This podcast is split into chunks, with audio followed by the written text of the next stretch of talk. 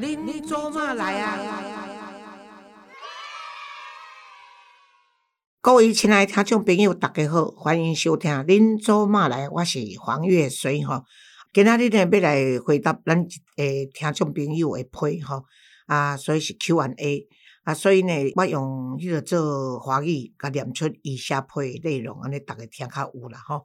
黄老师及小编，你们好。拜读黄老师的粉丝专业，以及收听林州骂来啊，已经有一段时间。每每看到黄老师针对网友提问的见解，总是觉得精辟到位。尤其和孙子的交手，总是让我会心一笑。因此，鼓起勇气想向黄老师请教一个困扰我许久的问题。因为妈妈跟其他亲友有追踪黄老师的粉丝专业，长辈比较少听 podcast。低调的我，希望可以用 Pockets 的方式获得您的回复。以下是我的问题啊，我与男朋友已经交往近六年，感情状况十分稳定，彼此父母很认同我们的交往，和双方的亲友相处也十分融洽。我们对未来有着相同的共识，一直以来都有结婚生子的打算。但让我裹足不前的是，他父亲因为经商失利，欠下了巨额债务。据我所知，债务都是在他父亲以及他的父亲公司名下，金额我估计已有三到五千万。因为男友父亲不愿意让他的孩子担心，没有告诉过男友实际的债务金额。男友对实际数字跟我一样，只是预估。我和男友都在他家的公司工作，虽然公司正常营运中，但背后其实有个深不见底的黑洞。目前赚来的钱，我想就算长时间也无法补足这个黑洞，除非哪天发了横财才有机会。男友偶尔为他父亲的债务发愁，我也咨询过律师，律师答复：若男友不是债务人，基本上我们是不会受到影响的。但社会新闻案件层出不穷，我很担心日后会有讨债集团上门追讨，要求负债子还。来自单亲家庭的我，为了不让我体弱的妈妈担心，我不太敢照实向妈妈转述男友家的状况，只略知他家有负债，虽不知具体金额。妈妈也担心着，要是我嫁到他家该怎么办呢？近年来，有鉴于周边朋友陆续。结婚生子，双方父母年事渐长，不希望一年拖过一年，错失养育小孩的黄金时间。去年我的妈妈身体状况不好，所以我更希望父母健在的时候能参与我的结婚生子的阶段，未来能有孙子女，承欢膝下，享受天伦之乐。至于爱情的部分，我可以算是男友在这些生活压力下唯一的精神支柱。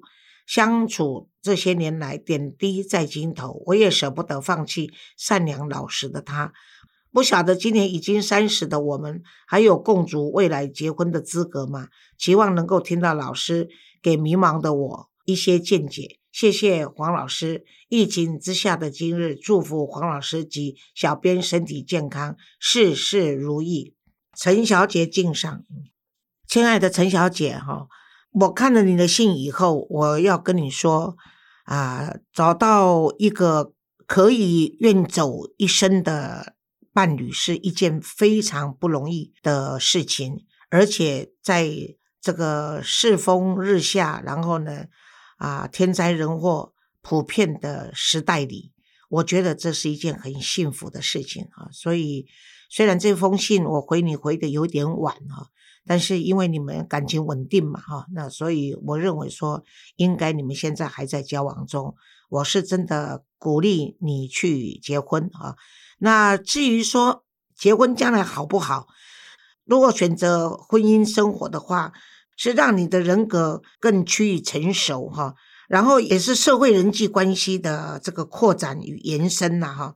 如果能够生儿育女的话，那当然更是负起了回馈社会的这个一个贡献哈。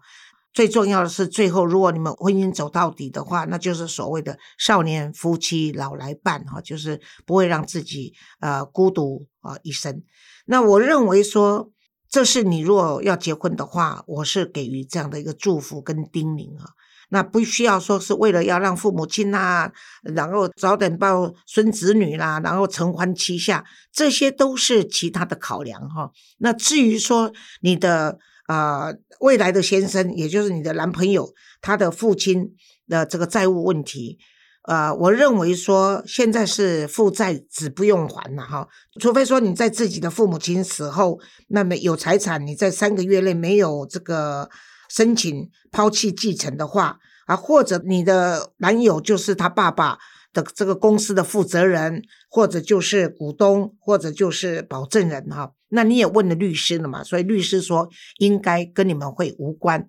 而且这里面你的信中让我很感动的，就是说你有一个非常好的公公，也就是说你的男朋友的那个爸爸真的是一个好父亲。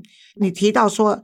因为男友父亲不愿意让他的孩子担心，所以没有告诉过男友实际债务的金额哈。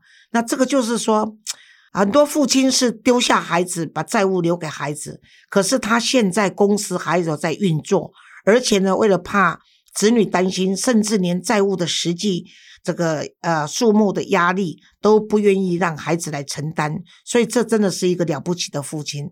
那既然公司还在运作，你也还在公司上班，你还领到薪水，将来你们成婚的话，你们两个夫妻都还领到薪水的话，那你们就应该更努力的去安慰这个爸爸啊，然后甚至可以跟他恳谈，了解说到底有多少债务，打算怎么样偿还，而在这个偿还的过程中里面，你们可以帮些什么忙。至少，如果实质不能帮忙，你们可以在精神上多给予老人家鼓励，这样才对。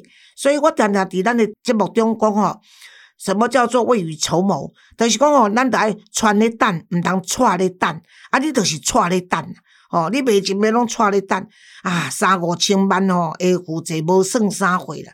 我甲你讲，我伫诶五十当前，哦，半世纪以前，阮爸爸都。欠钱，我就开始爱甲阮爸爸斗，准备讲，若做我嫁翁，要看会当找一个好爷翁来甲阮爸爸斗幸福者啊。当时是负债需要子还，现在已经负债不需要子还。再加上说，当时的我也是一个女孩，女生无能为力，可是我都想要多尽一份心来帮父母亲啊解忧。可是呢，你们现在考量的都是，当然你们考量也没有错啦啊，因为结婚以后日子是你们在过的。